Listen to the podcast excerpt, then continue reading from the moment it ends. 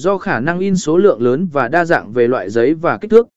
Y giới thiệu A sự phổ biến của in offset trong ngành in ấn in offset là một phương pháp in ấn truyền thống đã tồn tại trong nhiều thập kỷ và vẫn phổ biến trong ngành in ấn hiện nay. Phương pháp này sử dụng một bản mẫu để truyền mực lên giấy, tạo ra các bản in chất lượng cao. Mặc dù có sự ra đời của công nghệ in ấn mới, in offset vẫn giữ vững vị trí của mình nhờ vào những ưu điểm độc đáo.